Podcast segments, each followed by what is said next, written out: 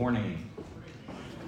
Today we're going to be in Revelation chapter 19, and I like to refer, well, refer briefly to some of the chapters around chapter 19. So if you like to see that in front of you, feel free to have a Bible open to Revelation 19. If you have one of the Bibles with black binding around you, I believe that's page 1039.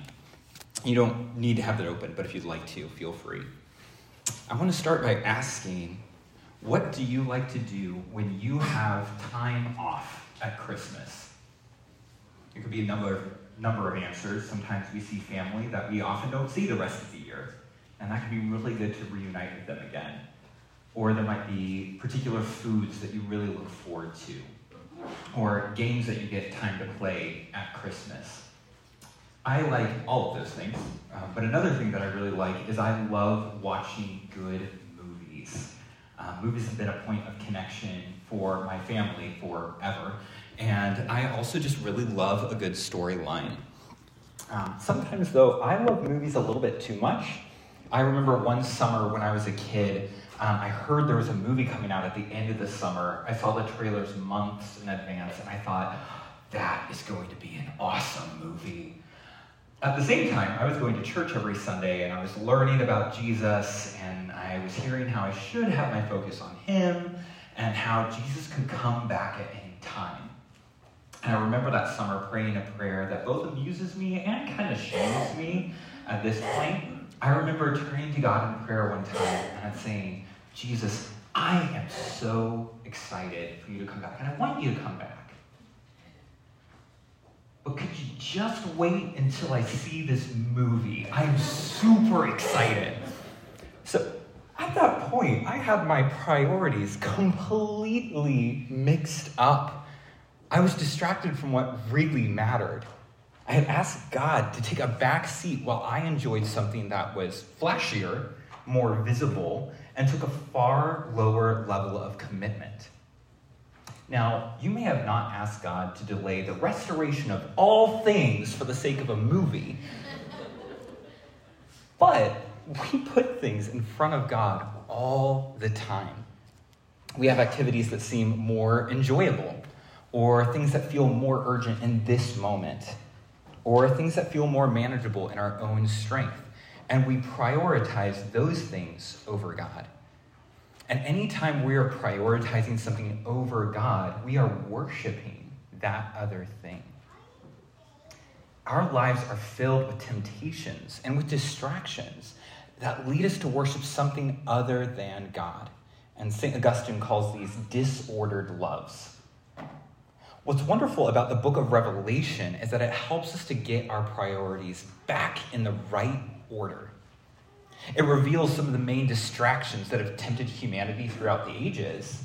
But then it also shows the grand sweep of redemptive history and points out what really matters.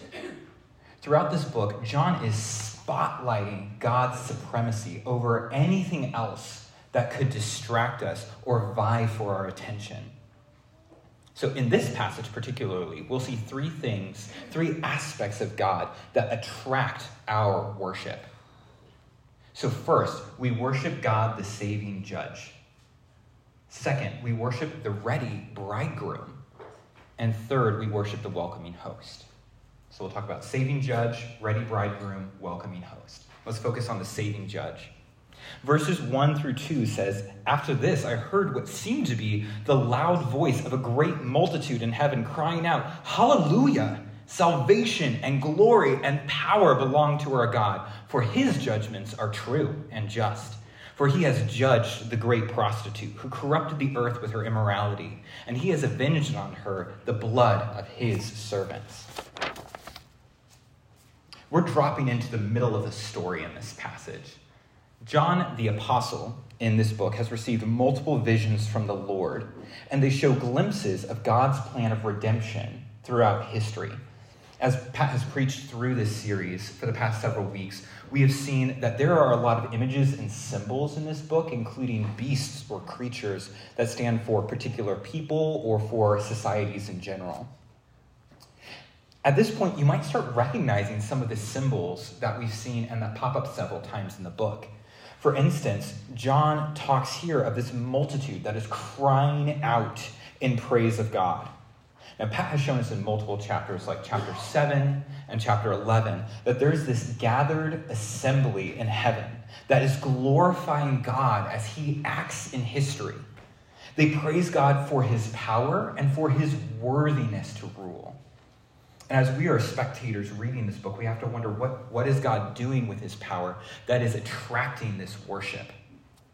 Throughout Revelation, God restrains evil and he restores justice. Verse 2 also shows us that God has judged someone called the great prostitute. What is that about? If we back up to chapter 17, John sees a vision of a prostitute in colorful, extravagant clothing. She has the name Babylon, which is the name of a nation in Israel's history that conquered Israel and oppressed God's people. Now, in Revelation, this word Babylon is used as a symbol. In chapter 17 and 18 that describe this prostitute named Babylon, you can see several references to Old Testament prophecies. And a lot of the prophecies that describe either this woman in chapter 17 or God's judgment of the woman in chapter 18 refer to or echo prophecies that talk about God's judgment against enemy nations that have totally rejected him. Some of the cities that have similar prophecies include the cities of Edom, the city of Sodom, the city of Tyre, the historical city of Babylon, even Rome, and even rebellious Jerusalem at times when the Jewish people rejected God. There are prophecies that echo all of them. So, Babylon, this term here in Revelation, is encapsulating the idea of societies that live without God and reject his rule. Babylon's used as a symbol. This woman or this society is wealthy, successful, and all the kingdoms of the earth trade with her and enjoy material success. Now, at first, this idea of helping nations prosper doesn't sound like a bad thing, but the description goes on. She's described as a woman filled with abominations and drunk on the blood of God's saints. We read in chapter 18, verse 24, it says, In her was found the blood of the prophets and saints, and of all who have been slain on the earth. So this figure is powerful and influential, but also brutal and is killing the people of God, actively targeting them. She is shown as the prominent powerhouse on the earth. Now, she's also shown riding on a beast that has seven heads and ten horns. If you were here last Sunday and you heard Pat talk about the Christmas dragon, uh, the, the dragon in that section is a representative of Satan, and the seven heads and ten horns are symbols of power. Now, in a similar way, this beast, this other beast, also has seven heads and ten horns, which in biblical literature stands for power and shows that this is a powerful society that worships Satan in some way, whether through idolatry or through worshiping human achievement, and they're worshiping these things rather than God. What we see in these chapters is a contest of powers. On one side, Satan is luring people to follow him and his kingdom. On the other, God is restraining and opposing the beast from his own throne in heaven. People are in the middle we are left to look at the two kingdoms and live as members of one or the other. Revelation is forcing us to ask ourselves this question which kingdom do we follow? Like Pat pointed out earlier, we have a section called Life as Worship. And what we have to realize is we are worshiping all the time. That moment on a Tuesday afternoon where you are supremely frustrated by something. It's helpful to stop and ask, what am I worshiping? Which kingdom am I saying is in control right now? And we have to ask ourselves that question every day. Now, often we try to dodge the religious nature of this question because we would much rather just set up a third kingdom, ours. We think, well, humans can find ways to fix our own problems.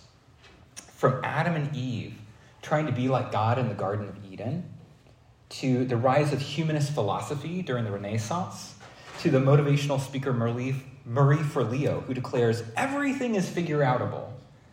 Humans like to be masters of their own fate. Now, to be clear, God has given us abilities and capabilities to live out the roles He's given to us. For instance, we can use our God given intelligence to find answers to some of the technological or medical problems we face today. We can use discernment to find better, more responsible ways to care for our planet or to connect with our communities. But what we often try to do is we try to shrink every problem to a bite size, I can handle it size what happens is we completely distort reality with this view. What we do is we see that we inflate our own greatness, we ignore our limitations, we deny that many things are outside of our control, and we even defy our need to rely on God. So, no wonder we're distracted from God. We're frantically looking for answers, sometimes scientific resolutions to every problem, and we're not willing to bring in our need for God's saving power to a situation. Often we are we sometimes declare humans as basically good and call for people to be kind, while we run into evil in every society that continues to persist we often are not willing to recognize our need for God. And Revelation shows us that our enemy is greater than our own strength. So any personal kingdom we set up falls prey to the kingdom of Babylon. We get entranced by these promises of success that she brings. We have to recognize our desperate need for another kingdom to save us. Now, in this passage, God leaves us with no question as to which kingdom is superior.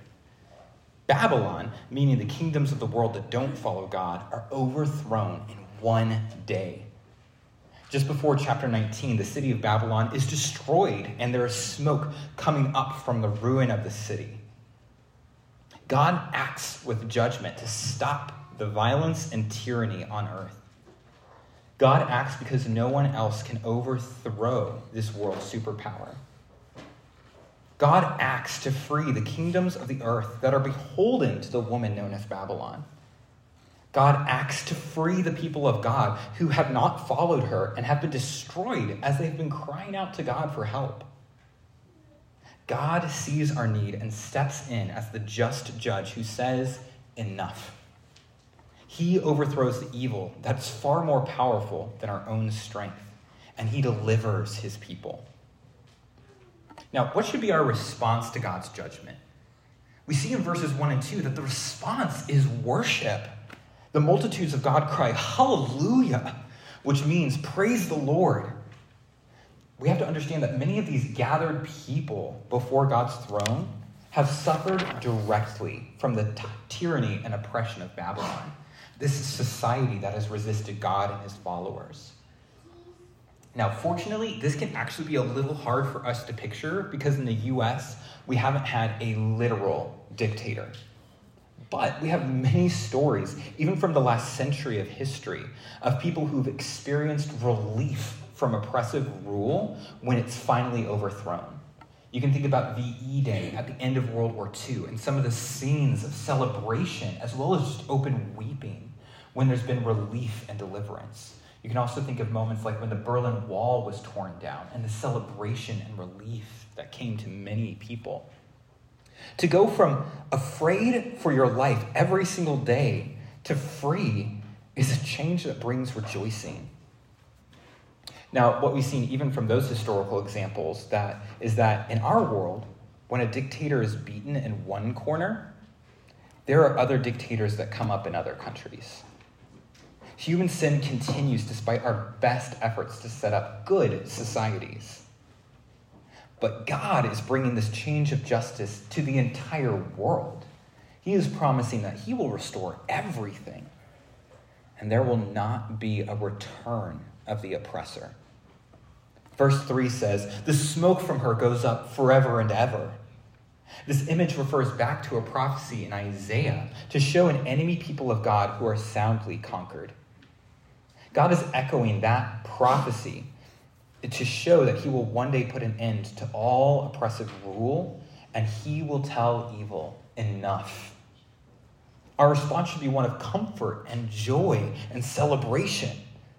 With that understanding, it makes total sense for God's people to say, Hallelujah, salvation and glory and power belong to our God. Now, when we see people in our day who are living under oppression, we want God to bring this relief. So, as you think about people or countries who are living under oppression, pray for God to bring relief and worship Him as we see Him bringing justice into our world. Now, the defeat of evil pretty much sounds like the end of the story to me. We have to ask what's going to come next? If there's no evil to resist, what is God going to do and what are we going to do? What happens is God invites us to be a part of His fully established and reigning kingdom. So, the first event of this fully established kingdom is a wedding. The next part of the passage shows the second aspect of God that attracts our worship. Second, we worship the ready bridegroom. Look at verse 7. It says here, the multitude cries out, Let us rejoice and exult and give him the glory, for the marriage of the Lamb has come, and his bride has made herself ready. In chapter 5, the symbol of a lamb is a symbol for Jesus, the one who was sacrificed in order to save his people from their sins. It's clear from the evil seen in Revelation that sin is a corruption that has to be destroyed. But instead of destroying us because we sin, Jesus came and paid the terrible price of sin. Why does Jesus do this? God is clear throughout Scripture that He doesn't save His people out of some sense of obligation, but out of love. What a beautiful image for Jesus' care for us. He saves us from our sin, He conquers evil forces that hurt us he clothes us in his own righteousness, wiping away our own mess, and he makes us his beloved bride. In our passage, we have this contrast of two women. First, we heard about the great prostitute or the society set up against God, and we had this extensive description of her clothing, her power in the world, and her oppression of God's people. Now we meet the bride the people who persistently follow God. What's she like? For now, we can be shocked by the simplicity of her description. In verse 8, it says, It was granted her to clothe herself with fine linen, bright and pure. For the fine linen is the righteous deeds of the saints. So instead of colorful and showy and opulent clothing, we have simple linen similar to that worn by priests in the Old Testament, those people who were set apart as holy to go into the presence of God. These clothes are described as the righteous deeds of the saints. Now, while this includes what we do in response to God's kindness, this bride's finery isn't limited to the good deeds we can motivate ourselves to do. In this passage, it says, It is granted her to clothe herself. These clothes are given to her. Jesus gives us his own righteousness. Now, as we become like Jesus, we also will live in ways that align with his character in our day to day lives. These acts done in response to Jesus' freely given righteousness make up the most beautiful thing a person could wear. And Jesus is giving that to us as his bride. Marriage is a really fitting description of our life with Christ. When I got married, the ways I lived life changed in some dramatic ways. So instead of running my own schedule and hanging out with friends whenever it suited me, I now made decisions knowing that my first loyalty was to my wife. I needed to include her in my decisions, in how I spent my time and how I interact with others. Now, some things stayed the same. I continued working the same job, I was a friend to the same people. But my life also expanded in a lot of ways. Some of Abby's friends became my friends. Some of her holiday traditions became my holiday traditions. I also spent more time with Abby than with any other individual. So our lives shift in major ways when we marry someone because we love them and we're bound to them in beautiful ways. Does your life show that you are bound to Christ? Do your prior, priorities show that you are the bride of Christ? Do your decisions put him first? As we think about how we spend Christmas or make New Year's resolutions or spend time with work or family, remember that our identity and our decisions should first show our loyalty to Christ. Consult him in your decisions and show your love for him. Remember that God gladly shows his love for us. He loved us first. He included us in his plans for the restoration of the world. And he brings us into his home and his heart. This brings us to the last thing, the third aspect of God that attracts our worship. We worship the welcoming host. Look at verse 9. It says, The angel said to me, Write this Blessed are those who are invited to the marriage supper of the Lamb. So we've already seen the defeat of the oppressive kingdoms, and in their place we have this victorious Lamb who will rule with power and justice. He reaches out to his people in love that's displayed at a wedding. Now he invites his people to come to the wedding and enjoy the feast.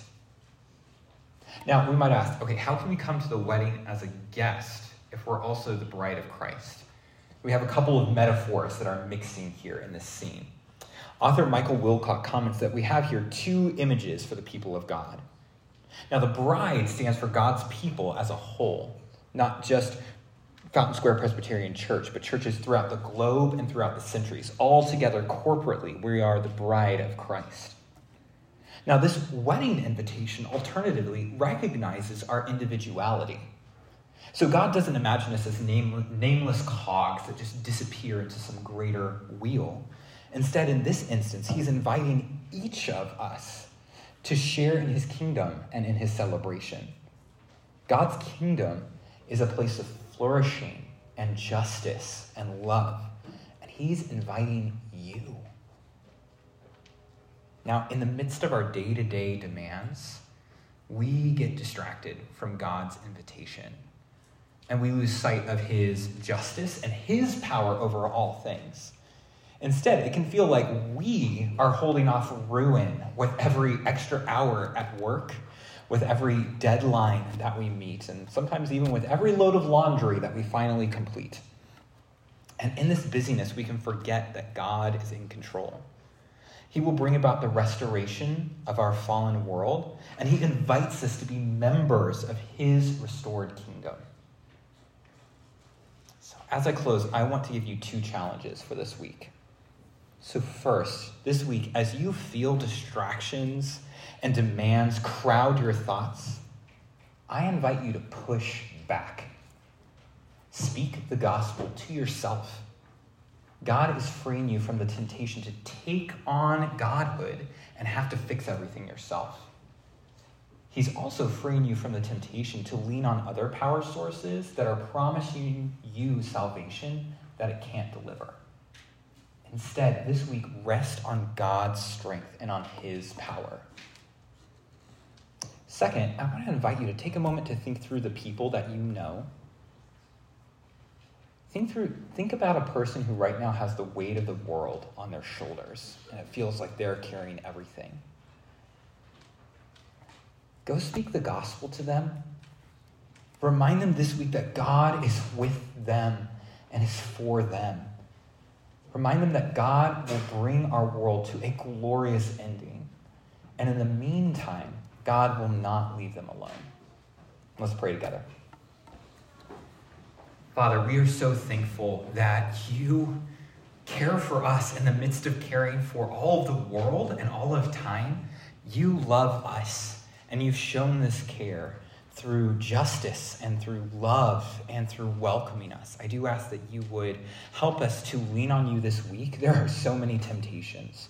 Please cut through the noise and the distractions and help us just sit at your feet and learn from you and love you back. In Jesus' name, amen.